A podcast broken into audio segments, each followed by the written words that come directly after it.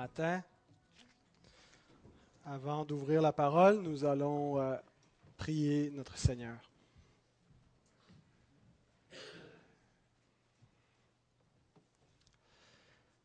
Notre Dieu, nous voulons te rendre grâce pour ce temps que nous euh, passons en ta présence avec ton esprit, avec ta parole vivante avec tous ceux qui ont été rachetés. Seigneur, nous sommes en communion et nous te prions de nous donner d'apprécier ces moments en prenant conscience de ta présence, en étant ouverts, Seigneur, à toi, à ce que tu as à nous dire. Seigneur, euh, je veux te rendre grâce parce que cette semaine tu m'as béni en lisant ta parole et ce matin je je veux partager ces perles avec l'Assemblée et je m'attends à toi, Seigneur, afin que tu me viennes en aide dans ce, message et que tu sois avec chacun de nous, avec les jeunes auditeurs également, les enfants qui sont présents. Père, donne-leur d'être attentifs. Je me souviens lorsque j'étais enfant, il m'était difficile d'écouter les adultes parler, Seigneur. Et je te demande que tu leur donnes une grâce particulière pour euh, s'intéresser à tout ce qui concerne ton royaume et que Seigneur, tu sois avec chacun d'entre nous ce matin. Nous te prions que ton nom soit glorifié au milieu de nous et nous te remercions pour ton grand amour, pour ta parole, pour ton Église, pour tout ce que tu fais. Amen. Alors aujourd'hui, nous euh, commençons le dernier chapitre de euh, l'Épître aux Hébreux, chapitre 13. Et ce qu'on remarque tout de suite quand on, on arrive dans ce chapitre, c'est qu'il y a un changement assez drastique dans le style de l'auteur. Les douze premiers chapitres, on retrouve ce qui s'apparente à un exposé théologique. Euh, pratiquement un, sermon très doctrinal euh, qui explique euh, l'ancienne, la nouvelle alliance, le rapport entre les deux, qu'est-ce que Christ est venu faire, qui est cet homme euh, dans sa fonction de grand prêtre. Et donc c'était très théologique. Et maintenant, au chapitre 13, ça ressemble plutôt à une lettre d'exhortation qui ressemble aux lettres de l'apôtre Paul, qui semble laisser un petit peu de côté euh, dans ce chapitre les, grandes discussions théologiques et se concentrer sur des aspects un peu plus pratiques, si on veut, de la vie chrétienne. Et ça a lieu à, chez certains commentateurs à croire que euh, l'Épître aux Hébreux n'était pas l'œuvre d'un seul auteur et qu'il y aura peut-être eu des éditeurs euh, ultérieurs, que les, premiers chapitres 1 à 12 c'était une seule lettre et que quelqu'un aurait euh, collé une, une lettre qui envoyait à une église là-dessus qui serait le chapitre 13. Euh, ou que les chapitres 1 à 12 seraient le sermon de l'auteur et que le chapitre 13, c'est sa lettre, si on veut, qui, qui accompagne son sermon, laquelle il, avec qu'il envoie à l'Église en question. D'autres ont dit, euh, ben, 1 à 12, c'est un auteur anonyme, et le chapitre 13, c'est l'apôtre Paul qui aurait écrit ça, et c'est un petit peu, euh, si on veut, le saut apostolique. Paul cautionne ce qui est dit dans les premiers chapitres, et il joint une lettre qui approuve. Euh, il y a toutes sortes de théories comme ça, des fois, quand on, consulte les commentateurs bibliques, mais je pense qu'on n'a pas besoin de chercher euh, une, théorie de ce genre pour expliquer le changement dans le style qu'on retrouve entre les, premiers chapitres et le dernier. Euh, il y a une explication qui est beaucoup plus simple, à mon avis. C'est que l'auteur, finalement, passe de l'indicatif de l'Évangile à l'impératif de la vie chrétienne. L'Évangile est à l'indicatif. Pensez à cela. L'indicatif, c'est quoi? C'est un, mode euh, de conjugaison des verbes qui indique une action. L'indicatif indique quelque chose. Si je dis je cours, ça vous indique, ça ne donne pas un ordre, ça, indique l'action qui se déroule. Alors notre évangile est à l'indicatif. Par exemple, l'apôtre Paul nous dit dans sa première épître aux Corinthiens, au début du chapitre 15, Je vous rappelle, frères, l'évangile que je vous ai annoncé, que vous avez reçu, dans lequel vous avez persévéré et par lequel vous êtes sauvés si vous le retenez tel que je vous l'ai annoncé. Autrement, vous auriez cru en vain. Et là, on pourrait dire deux points. L'évangile en question. Je vous ai enseigné avant tout, comme je l'avais aussi reçu, que Christ est mort pour nos péchés, selon les Écritures, qu'il a été enseveli et qu'il est ressuscité le troisième jour, selon les Écritures. Voici l'Évangile. Tout est présenté à l'indicatif. Il n'y a aucun commandement dans cet Évangile. C'est une description, ça nous indique, d'où l'indicatif, ce que Dieu a accompli par le Christ. Selon les Écritures, Christ est, est mort, a été crucifié pour nos péchés. C'est ce que Dieu a fait en lui. Il est mort, il a été enseveli et il est ressuscité. Nous déclarons, nous indiquons ce qui est arrivé. L'Évangile ne s'arrête pas là. C'est non seulement ce que Dieu a fait à l'extérieur de nous en Jésus-Christ, mais l'Évangile comporte aussi ce que Dieu a fait au-dedans de nous par l'œuvre accomplie de Christ. On le retrouve par exemple dans 1 euh, Corinthiens 6 au verset 11, Paul dit, mais vous avez été lavés, mais vous avez été sanctifiés, mais vous avez été justifiés au nom du Seigneur Jésus-Christ et par l'Esprit de notre Dieu. Remarquez encore une fois le temps des verbes, le, le mode des verbes, tout est à l'indicatif. Tout est à l'indicatif. Dieu vous a lavé, vous a justifié, vous a sanctifié au nom du Seigneur Jésus. Et remarquez aussi la voix passive. C'est Dieu qui vous l'a fait, ça vous a été fait. Ce n'est pas nous qui nous sommes lavés. Ce n'est pas nous qui nous sommes sanctifiés. Alors, l'évangile est à l'indicatif. Ça nous indique ce que Dieu a accompli en Christ et comment Dieu nous a appliqué cette rédemption en nous purifiant, en nous sanctifiant, éventuellement en nous glorifiant. Mais de cet évangile à l'indicatif suit des impératifs des exhortations, des ordres, des commandements de la part de Dieu. La vie chrétienne est à l'impératif. Le salut est à l'indicatif, c'est Dieu qui nous sauve, ce n'est pas par nos œuvres, ce n'est pas un commandement pour être sauvé, c'est quelque chose que Dieu fait, on le constate. Mais une fois que Dieu a fait cette œuvre, parce qu'il a fait cette œuvre en nous, nous sommes appelés à vivre d'une certaine manière. Par exemple, Éphésiens 5.8, Autrefois vous étiez ténèbres, et maintenant vous êtes lumière dans le Seigneur, l'indicatif de l'Évangile. Marchez comme des enfants de lumière, l'impératif de la vie chrétienne. Parce que Dieu vous a fait sortir des ténèbres et vous a amené dans la lumière, ça c'est l'Évangile.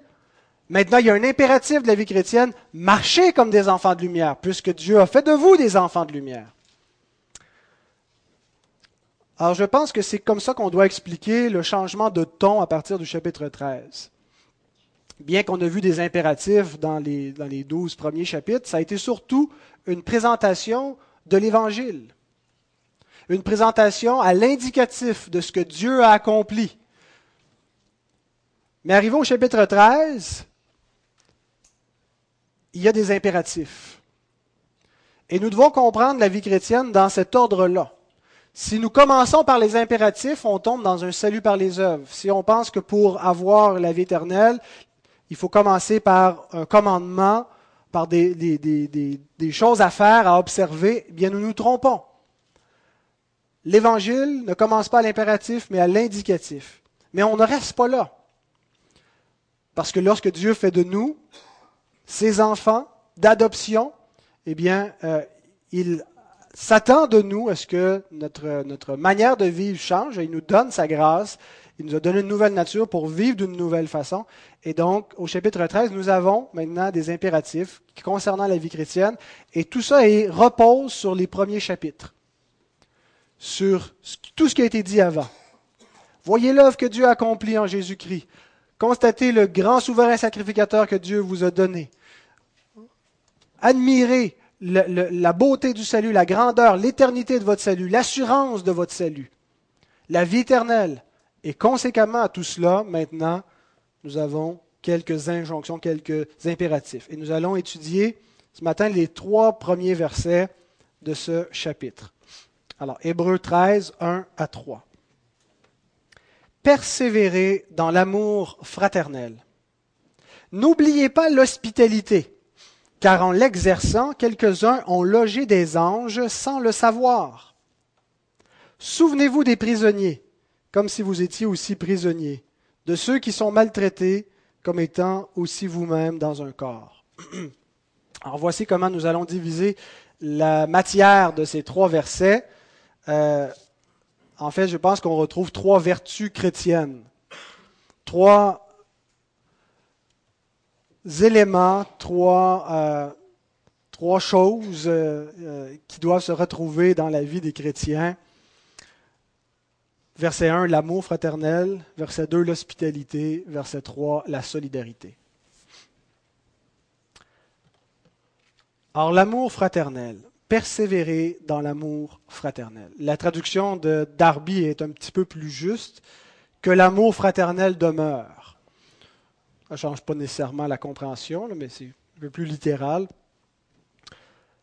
Alors, l'expression amour fraternel, en français, on lit deux mots. Mais en grec, c'est un seul mot, l'amour fraternel. C'est le mot Philadelphia, hein, comme la ville. Philadelphie, en anglais, c'est Philadelphia, euh, qui vient de la racine phil. Avec, en grec, on a tous les mots euh, ami, amour, amitié, aimer, donc qui ont le, préfixe phil, et euh, le, mot adelphos, qui veut dire frère. Donc, Philadelphia, c'est donc l'amour fraternel. Ce n'est pas le, terme qui est utilisé le plus souvent pour parler de l'amour euh, entre croyants. Euh, le, terme le plus euh, fréquent, c'est le mot agapé, qui parle de l'amour. Mais le, mot Philadelphia nous rappelle que l'Évangile a redéfini les rapports sociaux. Dans la littérature grecque, le mot Philadelphia servait principalement à désigner l'amour au sein d'une même famille, d'une famille biologique. Et la venue de Jésus-Christ a redéfini la famille. Nous lisons dans Matthieu ce qui suit. Quelqu'un lui dit à Jésus, Voici ta mère et tes frères sont dehors et ils cherchent à te parler. Mais Jésus répondit à celui qui le lui disait, Qui est ma mère et qui sont mes frères? Puis, étendant la main sur ses disciples, il dit, Voici ma mère et mes frères, car quiconque fait la volonté de mon Père qui est dans les cieux, celui-là est mon frère et ma sœur et ma mère. Dans la nouvelle alliance, la famille est redéfinie. En fait, la base d'appartenance, contrairement à nos frères presbytériens, avec tout le respect pour, eux, ce n'est pas sur une base naturelle que nous appartenons à la nouvelle alliance, ce n'est pas parce que nos parents sont chrétiens qu'en naissant automatiquement on entre dans cette nouvelle alliance. Mais c'est sur une base spirituelle, c'est en naissant de nouveau, et tous ceux qui sont nés physiquement pour entrer dans la nouvelle alliance doivent naître de nouveau, naître en esprit. Et euh, lorsqu'ils naissent de nouveau, eh bien, ils forment une famille. Une famille qui, aux yeux de Christ, est plus importante que les autres institutions terrestres, même que la famille terrestre. Et je suis certain que je vais faire réagir en disant ça. La famille de Christ est plus importante que notre famille dans la chair. Il est vrai que les parents ont euh, une responsabilité primordiale vis-à-vis de leurs enfants, quand on a des enfants sous notre responsabilité. C'est euh, notre première responsabilité. Mais la première priorité dans notre responsabilité avec nos enfants, c'est de tout faire ce qu'on peut pour que nos enfants appartiennent à la famille de Dieu. Ce qui est prioritaire comme parents, c'est d'amener nos enfants à entrer dans la famille de Dieu c'est de les évangéliser, c'est de les élever dans le Seigneur. Et la meilleure façon de leur apprendre euh, ou de les amener dans cette voie, ben, je pense que c'est en leur montrant l'amour fraternel.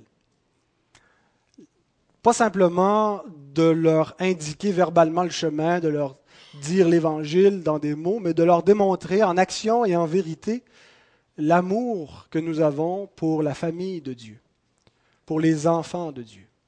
Et si nos enfants voient véritablement notre attachement, s'ils voient l'amour Philadelphia, euh, eh bien, euh, ça aura un, grand impact sur eux. Alors, c'est ainsi que le terme euh, Philadelphia a commencé à être utilisé pour désigner l'amour entre chrétiens.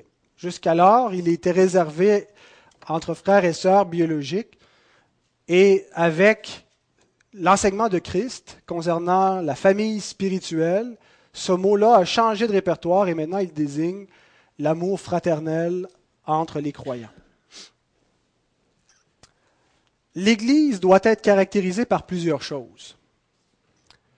Quand on va dans une église locale, on devrait s'attendre à retrouver la vérité. S'il y a une institution qui doit être caractérisée par la vérité, c'est bien l'Église. Amen. Nous avons la parole de vérité, nous sommes des gens de la vérité, nous devrions ne jamais compromettre la vérité. On devrait également retrouver, ce qui va avec la vérité, la sainteté.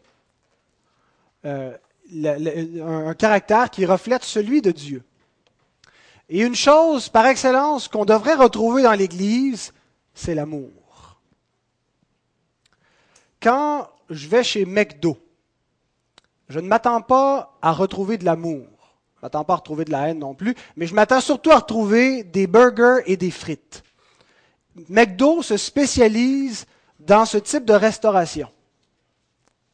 Mais quand je vais dans l'Église, ce dont nous sommes en droit de nous attendre, c'est de retrouver de l'amour fraternel. L'Église doit se spécialiser dans l'amour. Parce que c'était l'intention de son fondateur. Et en fait, c'est toujours l'intention de son fondateur parce que c'est une des rares institutions millénaires dont le fondateur est encore vivant. Euh, Christ lui-même, c'est son intention pour l'Église qu'il y ait de l'amour au sein de cette Église. Jésus a dit, Jean 13, 34 à 35, Je vous donne un commandement nouveau. Aimez-vous les uns les autres comme je vous ai aimé? Le commandement d'aimer son prochain n'était pas un commandement nouveau. Ce qui était nouveau dans ce commandement-là, c'est ce que Christ ajoute. Aimez-vous les uns les autres, d'abord spécifiquement dans le contexte d'une Église, mais comme je vous ai aimé, comme Christ. Christ qui a aimé les siens jusqu'à la mort. Il nous a donné le modèle par excellence de l'amour. Vous aussi, aimez-vous les uns les autres. À ceci, tous connaîtront que vous êtes mes disciples si vous avez de l'amour les uns pour les autres. L'apôtre Jean nous dit dans son épître que Dieu est amour et que parce que Dieu est amour, si nous sommes de Dieu, eh bien, nous devons aimer. Si quelqu'un n'aime pas, il n'est pas de Dieu. Et il fait de l'amour, l'amour chrétien, l'amour de Dieu, l'amour dont Dieu nous aime et l'amour qu'on doit reproduire parce qu'on a été aimé par Dieu, on aime en retour, une preuve que nous sommes enfants de Dieu. Vous savez, des fois, on, tire une assurance d'une profession de foi très superficielle. Euh, on enseigne à nos enfants, si tu crois en Jésus, si tu récites Jean 3,16 par cœur, puis tu crois que c'est la vérité, tu es sauvé. Et ça les amène à faire une profession de foi assez superficielle, euh, sans qu'il y ait de véritables fruits. Connaître un, énoncé théologique et reconnaître qu'il est vrai, ça ne sauve pas nécessairement, parce que les démons croient aussi qu'il y a un seul Dieu et ils tremblent. C'est ce que nous dit Jacques. La vraie foi n'est pas une foi qui acquiesce intellectuellement à une vérité, mais c'est une foi qui s'approprie cette vérité et qui change la personne qui croit à cette vérité-là, qui a un impact dans le cœur de cette personne-là. Et un de ces impacts, c'est que ça doit produire l'amour. Si nous disons que nous avons connu, Dieu, Dieu est amour, forcément, nous allons aimer. Aimer non pas comme le monde définit l'amour, mais comme Dieu définit l'amour.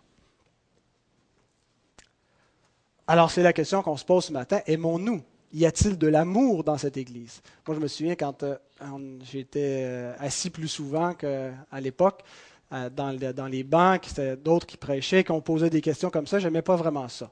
Est-ce qu'il y a de l'amour dans cette Église? Et là, on sait, là, là, il est parti, c'est une litanie, il va essayer de nous mettre sur la culpabilité pour nous mettre de la pression pour qu'on soit des gens plus consacrés, qui vont venir aux réunions de prière et ainsi de suite. C'est pas ce que je veux essayer de faire ce matin. Je veux pas essayer de culpabiliser qui que ce soit, mais je, nous invite vraiment à faire un, examen véritable devant Dieu, devant sa parole, pour répondre euh, à cette question. Il y a euh, la méthode, si on veut, Peace and Love, d'évaluer si on a de l'amour. Hein. Euh, la méthode Peace and Love, c'est plutôt de la complaisance. Euh, on ne cherche pas de chicane avec personne et on respecte la vie de tout le monde, les pratiques de tout le monde, peu importe ce qu'elles sont. Et, et c'est ça l'amour, c'est qu'on accueille inconditionnellement l'opinion de chacun, les pratiques de chacun. Eh bien, ce n'est pas de l'amour, ça c'est de la complaisance. Mais il y a un vrai test biblique. Parce que Jean nous dit, 1 Jean 3,14, nous savons que nous sommes passés de la mort à la vie parce que nous aimons les frères. Celui qui n'aime pas demeure dans la mort. Le test de l'amour. Quand on lit ça, on se demande, est-ce que j'aime les frères? Et on se dit, je suis mieux des aimés parce que si je les aime pas, ça veut dire que je suis dans la mort. Ça veut dire que je suis pas né de nouveau. Ça veut dire que je suis pas régénéré mon cœur n'a pas été changé.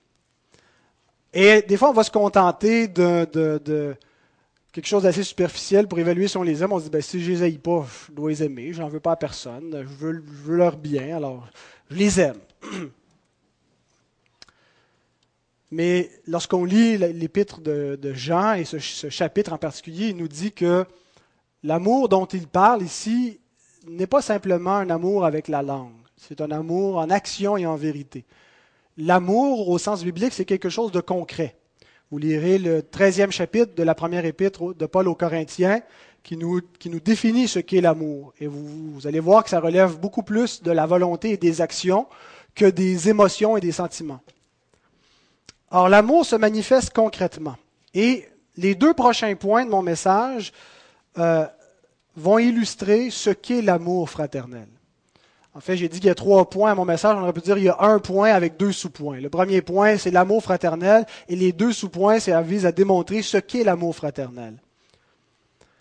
Nous n'allons pas voir de manière exhaustive ce qu'est l'amour fraternel. Il se peut que dans la description de mes deux points, vous vous retrouviez un peu moins. Ne paniquez pas. Hein, Ce n'est pas parce que euh, l'hospitalité n'est pas son plus fort ou la solidarité que nécessairement ça veut dire que vous êtes dans la mort l'Écriture nous donne un test plus global encore que ça pour définir ce qu'est l'amour.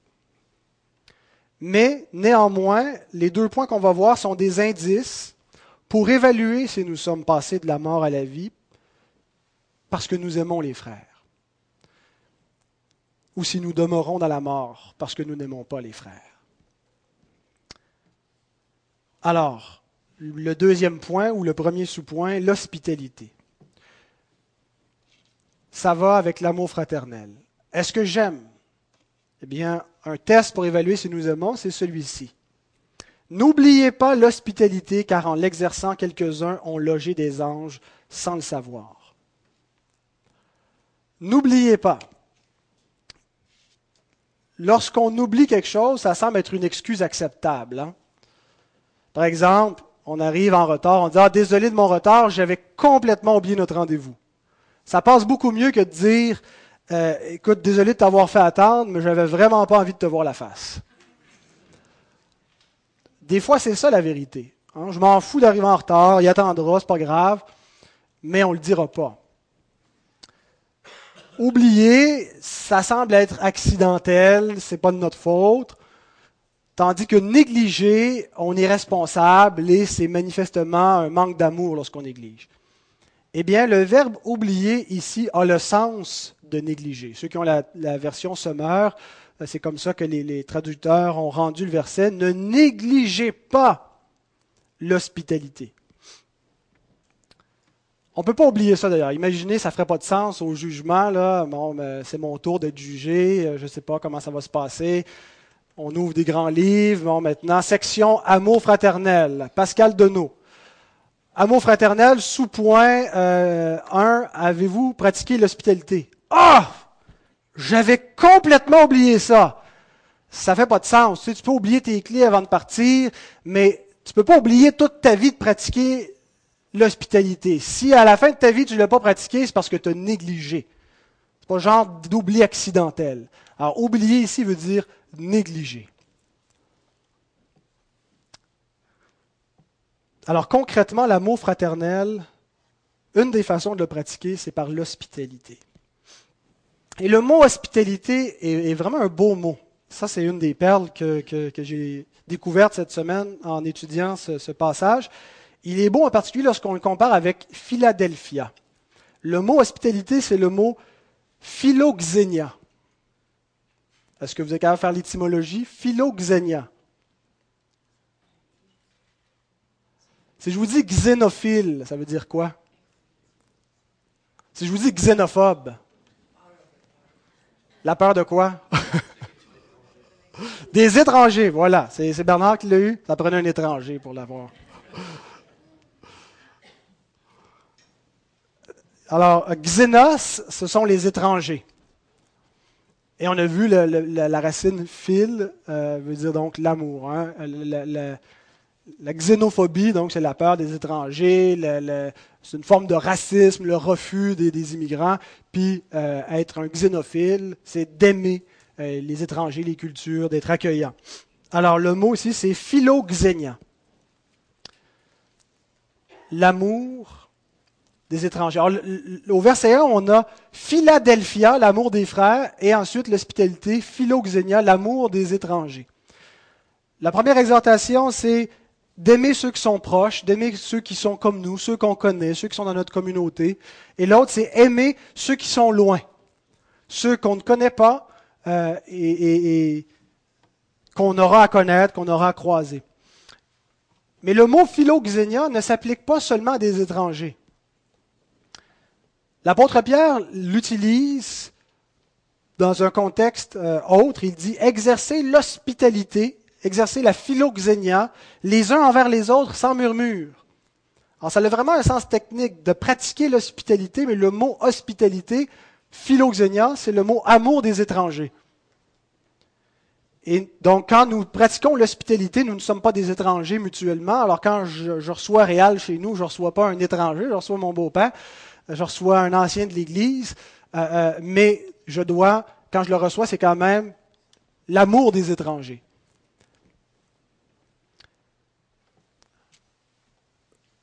Le, mot philoxénia en est venu avec le temps avoir un sens technique euh, d'hospitalité. Aujourd'hui, si vous allez n'importe où dans le monde, vous êtes capable de vous héberger, ou pratiquement n'importe où, vous êtes capable de vous héberger, de vous nourrir, même si vous connaissez personne dans le coin. Vous pouvez aller euh, au Japon, vous pouvez aller euh, quelque part en Afrique. Il y a probablement des auberges, des hôtels où vous pouvez être reçu, moyennant une certaine somme d'argent, et manger sans connaître l'autre, et vous allez avoir tout ce qui vous est nécessaire. À l'époque, ce n'était pas le cas. À l'époque, il n'y avait pas des, auberges ou des hôtels partout où on allait, et il n'y avait pas de restaurant. Alors quand on voyageait, euh, et qu'il fallait plusieurs jours pour atteindre notre destination, si on allait voir de la famille, eh bien, il se pouvait qu'on arrive dans des lieux où on connaisse absolument personne et qu'il n'y a aucune place pour être reçu.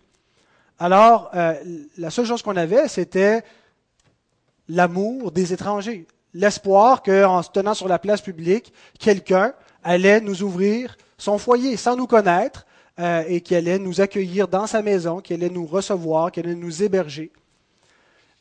Et euh, c'est comme ça que dans les, cultures orientales, dans les peuples orientaux, on a vraiment développé un sens de l'hospitalité, un devoir suprême de l'hospitalité. Et le mot philoxénia a pris le sens de ouvrir sa maison aux autres, accueillir. Et, et c'est devenu un terme qui veut dire pas seulement accueillir des étrangers, des gens qu'on ne connaît pas, mais simplement ouvrir sa maison aux autres.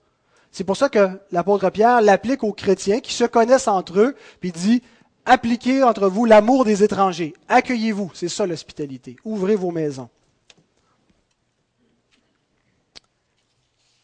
Alors, c'est le premier test de l'amour fraternel, l'hospitalité.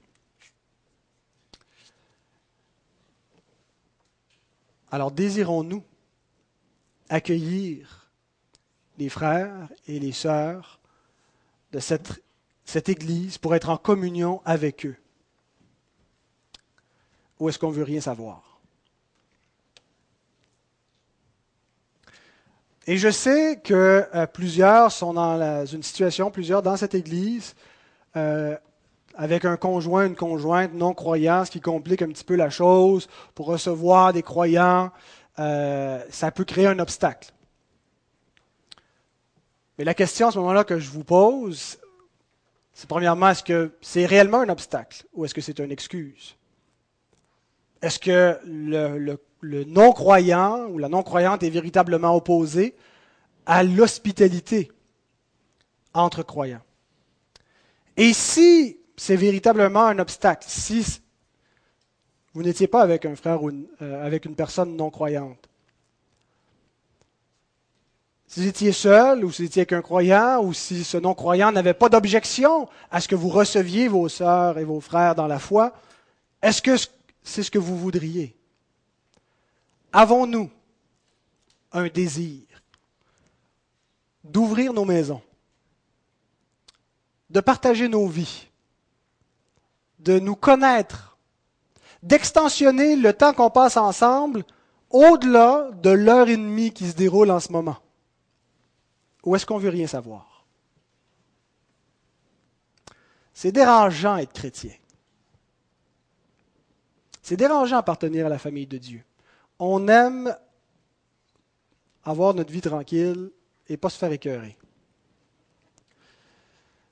Et j'imagine que si l'auteur nous commande de ne pas négliger l'hospitalité, c'est parce qu'il est conscient que c'est une tentation, c'est une tendance de la nature humaine on n'aime pas laisser entrer les gens dans notre vie. Et on ne veut pas entrer dans la leur. On est très à l'aise avec des relations cordiales, mais sans plus, assez superficielles. Comment ça va? Ça va pas trop? Bon, on va prier pour toi cette semaine. Mais on ne veut pas rouvrir la porte davantage. Et on a toutes les excuses pour ne pas se recevoir, pour ne pas se laisser inviter. Euh, ménage n'est pas fait, euh, allergique aux animaux, euh, n'aime pas la nourriture des autres, euh, moi je mange sans gluten, je ne peux pas aller nulle part. Euh. trop gêné, j'ai pas le temps, je dis pas ça pour ceux qui mangent sans gluten, il y a des gens très hospitaliers qui mangent sans gluten. Écoutez, si vous êtes enfant de Dieu, cette exhortation s'adresse à vous.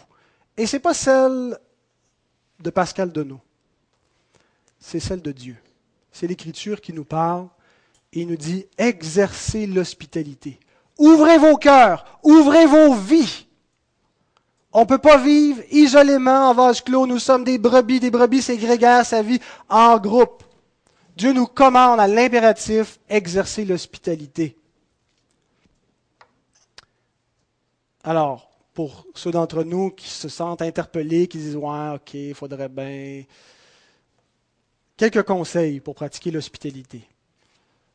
Juste pour commencer à s'exercer. Il faut juste, des fois, briser la glace. Hein. Commençons à se pratiquer dans l'Église en allant voir les uns les autres. En sortant de notre zone de confort. L'hospitalité, ça commence ici quand on s'accueille mutuellement. Quand on prend le temps de se recevoir. Quand il y a des gens qui nous visitent, des nouveaux visages, faites-vous un point d'honneur d'aller les saluer, de leur demander d'où ils viennent, de leur souhaiter la bénédiction du Seigneur. Quand vous devenez de plus en plus à l'aise, assurez-vous que ces gens-là aient un endroit pour dîner.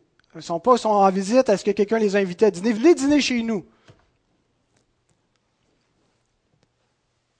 Un autre conseil, fixez-vous un objectif pour commencer. Une fois par six mois, une fois par trimestre, une fois par mois, je vais exercer l'hospitalité, concrètement. Un autre conseil, n'invitez pas toujours les mêmes personnes. N'allez pas toujours avec les mêmes personnes. Lorsqu'on on, se reçoit tous ensemble dans la cuisine de l'autre côté et qu'on mange, ne vous asseyez pas toujours avec les mêmes personnes. C'est facile de recevoir nos parents, nos frères, nos sœurs, mais il faut sortir de cette zone où on est confortable, puis aller vers tous. Et finalement, ayez pas peur. Vous allez voir, ça fait pas mal. C'est même agréable. Je suis certain que vous allez y prendre goût. La preuve, l'auteur nous dit qu'il y a une bénédiction à exercer l'hospitalité. Regardez ce que le texte dit. Car en l'exerçant, quelques-uns ont logé des anges sans le savoir. Et là, je sais qu'il y en a plein qui se disent, moi je connais mon pasteur, je sais que ce n'est pas un ange, il ne viendra pas chez nous, il va boire tout mon vin. C'est vrai, je ne suis pas un ange. Mais je ne pense pas que l'incitatif de l'auteur soit qu'on pense que tôt ou tard, si on exerce l'hospitalité, on va finir par héberger un ange. Le point est le suivant. C'est qu'il y a une bénédiction spéciale pour l'hôte, pour celui qui reçoit. Il y a une bénédiction spéciale à exercer l'hospitalité. Et c'est son point en rappelant que Abraham, que Lot, que Rahab, qui n'a pas reçu des anges, mais des messagers, c'est le même mot, angelos, un messager, que Gédéon, que Manoah, ont reçu des messagers, des anges, et qui ont tous été bénis en exerçant l'hospitalité. Abraham a reçu la promesse qu'il allait avoir un fils, il a reçu Isaac. C'est lorsqu'il a hébergé des anges, sans le savoir. Lot, qui a accueilli les hommes sur la place publique qui étaient des anges de Dieu, a été délivré, a reçu le salut à ce moment-là. Rahab, de la même façon, a été délivré de la destruction de Jéricho. Gédéon a reçu son appel au ministère. Manoah, qui est le père de Samson, a reçu aussi la promesse d'un fils. Ça ne coûte pas quelque chose d'exercer l'hospitalité, ça rapporte. Selon ce que le Seigneur lui-même dit, il y a plus de bonheur à donner qu'à recevoir. Acte 20, 35. Et je pense que ce que ça veut dire, cela,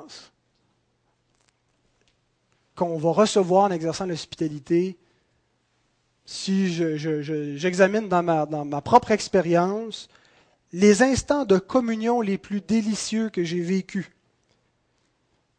ont été dans des foyers chrétiens, le mien ou un autre. Dans ces moments-là de communion avec les frères, on reçoit des encouragements. On partage, on se rend compte que on n'est pas les seuls à vivre ce qu'on vit, qu'on n'est pas si différent des autres, on s'encourage mutuellement. On est éclairé sur des questions, on ouvre la parole, notre cœur est dans, est dans l'allégresse, on chante des cantiques. Et on a l'impression que c'est pour ça qu'on vit. Que c'est des instants, des parcelles d'éternité, des moments de bonheur intenses Nos foyers constituent le lieu par excellence pour l'évangélisation. Je pense qu'il y a probablement plus de gens qui sont venus au Seigneur dans les foyers de chrétiens que dans un culte dominical. Nous ouvrons nos portes aux croyants, mais aussi à des non-croyants, dans le but de leur partager la parole du Seigneur. Or, nous recevons sans le savoir une bénédiction, sans nous y attendre. Le Seigneur est au rendez-vous. Parce que au-delà des anges qui ont pu être hébergés sans que leur hôte ne le sache, voici ce que le Seigneur lui-même nous dit. Matthieu 25, 34 à 40. Alors le roi dira à ceux qui seront à sa droite, Venez, vous qui êtes bénis de mon Père, prenez possession du royaume qui vous a été préparé dès la fondation du monde. Car j'ai eu faim et vous m'avez donné à manger. J'ai eu soif et vous m'avez donné à boire. J'étais étranger et vous m'avez recueilli. J'étais nu et vous m'avez vêtu. J'étais malade et vous m'avez visité. J'étais en prison et vous êtes venu vers moi. Les justes lui répondront, Seigneur, quand avons-nous vu avoir faim et t'avons-nous donné à manger, ou avoir soif et t'avons-nous donné à boire? Quand avons-nous pardon, quand avons-nous vu étranger et t'avons-nous recueilli, ou nu et t'avons-nous vêtu? Quand avons-nous vu malade ou en prison et sommes-nous allés vers toi? Et le roi leur répondra, je vous le dis, en vérité, toutes les fois que vous avez fait ces choses à l'un de ces plus petits de mes frères, c'est à moi que vous les avez faites. c'est avec le Seigneur que nous avons rendez-vous lorsque nous exerçons l'hospitalité. Alors, ce texte nous amène à notre troisième et dernier point, la solidarité. Le verset 3 nous dit, Souvenez-vous des prisonniers comme si vous étiez aussi prisonniers, de ceux qui sont maltraités comme étant aussi vous-même dans un corps. Alors une autre façon d'exercer l'amour fraternel, c'est la solidarité. À deux reprises, en envisageant deux situations différentes, l'Écriture nous appelle à être solidaires avec nos frères en la foi. Le premier exemple, c'est avec les prisonniers. Le deuxième, c'est avec ceux qui sont maltraités. Mais ce n'est pas deux exhortations différentes, c'est deux illustrations d'une même exhortation, la solidarité. Alors, les prisonniers, ici, ce sont ceux qui, qui l'étaient, qui étaient emprisonnés à cause de leur foi. Visiter les, prisonniers pour leur témoigner est une chose excellente, euh, une chose dans laquelle on devrait s'investir. On s'investit d'ailleurs, notre, notre aumônier avec nous ce matin avec son épouse. Donc, euh, donc c'est bien de faire le ministère entre, les, entre les murs, mais je ne pense pas que dans le, contexte ici, c'est de ça dont, il soit question. Euh, il s'agit de gens, de croyants qui ont été mis en prison à cause de leur foi. Parce que ça leur était interdit par les autorités d'invoquer le nom du Seigneur et qui n'ont pas respecté ce qui leur est interdit. Ça leur est interdit d'évangéliser, ils n'ont pas respecté. Ça leur été interdit de se rassembler pour faire rendre un culte à Dieu, ils n'ont pas respecté, et plusieurs ont été emprisonnés à cause de cela. Marquez que dans le point précédent, l'hospitalité, le mouvement, c'est recevoir, accueillir. Dans l'exhortation actuelle, visiter les prisonniers, les malades, le mouvement est inverse, c'est aller vers, visiter. Je ne connais personnellement aucune personne incarcérée à cause de sa foi. Et je sais qu'il y en a actuellement dans le monde, mais ils sont dans d'autres régions que la nôtre qui ne jouissent pas des libertés de conscience, de culte que nous avons. Et peut-être connaissez-vous déjà, mais je pense que la plupart d'entre nous, on ne connaît personne euh, qui soit prisonnier à cause de sa foi. Mais en étudiant ce verset, j'ai remarqué quelque chose d'intéressant euh, qui, nous donne une application quand même très concrète, même si on n'est pas dans ce, contexte-là. Il dit, comme si vous étiez aussi prisonnier, littéralement comme étant sun deo. Sun deo. Il n'utilise pas le, mot comme si vous étiez prisonnier, il utilise un autre mot, sun deo. Sun veut dire avec. Et Deo veut dire lié. Comme si vous étiez lié avec. Lié dans le sens que les, prisonniers sont dans les liens, sont dans les fers.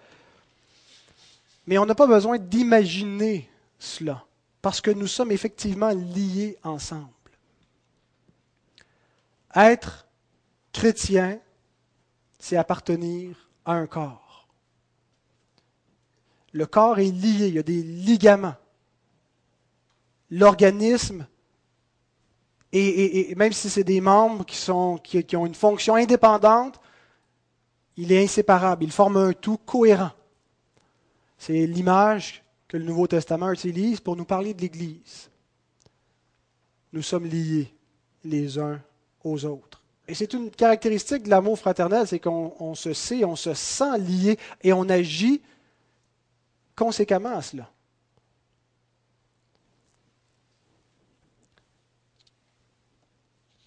Et c'est également le sens du deuxième exemple qui nous appelle, euh, nous demande de nous souvenir de ceux qui sont maltraités comme étant aussi vous-même dans un corps.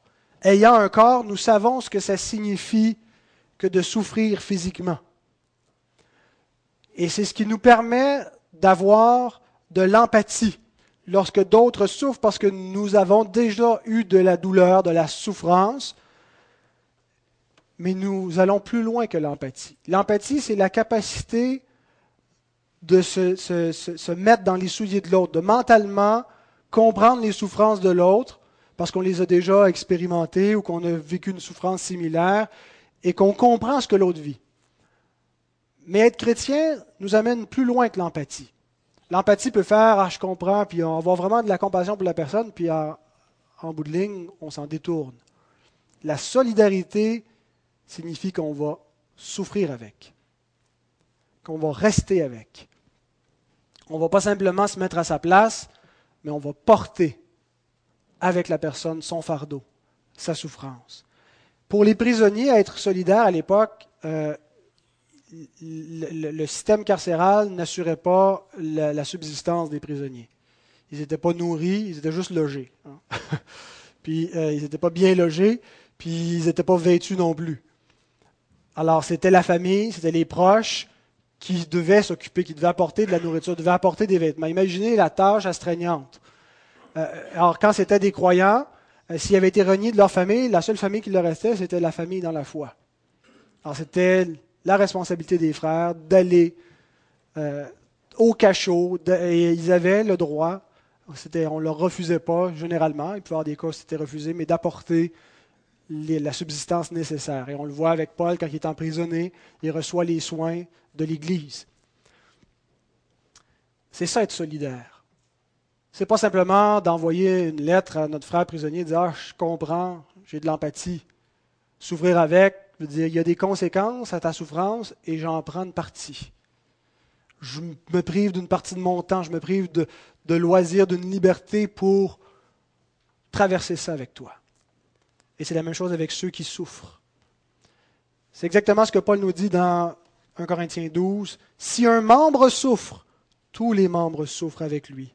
Si un membre est honoré, tous les membres se réjouissent avec lui. C'est exactement ce qui nous arrive quand on se lève la nuit, qu'on s'en va à la toilette, il fait noir, on se pète l'orteil.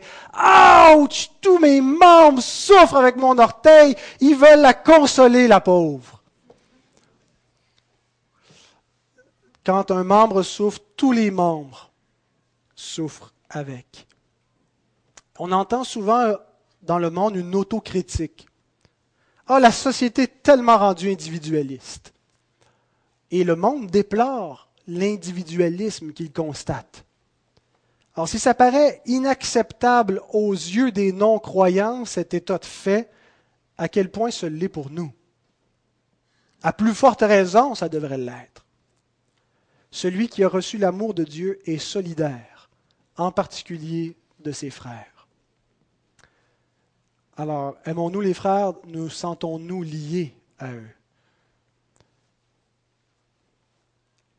Les bonnes nouvelles de la vie de nos frères ne nous rendent pas jaloux. Ils nous réjouissent. Réal s'en va en vacances dans deux semaines, une semaine. Il va aller se faire dorer la couenne. On n'est pas jaloux on est heureux pour lui. On se réjouit. Lorsqu'il arrive des malheurs aux autres, on dit, il y a, un dicton qui dit qu'on se, qu'il des malheurs des autres. Eh bien, ce n'est pas vrai des croyants. D'un vrai croyant. Il peut y avoir des faux croyants.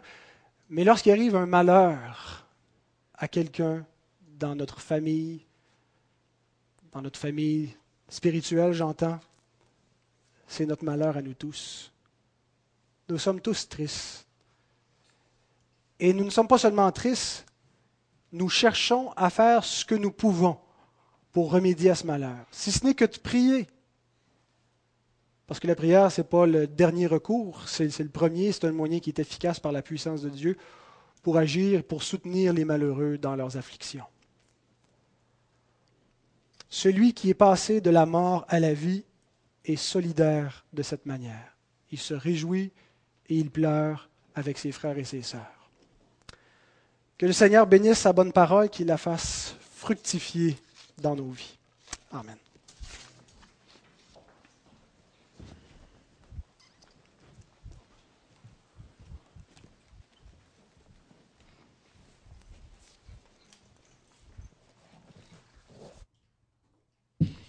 Merci beaucoup, euh, Pascal. Euh, moi, le message m'interpelle. Alors, je vous invite tous cet après-midi chez moi euh, à venir passer du temps. Et le cockpot. Ma femme a dit j'ai un cockpot de fête.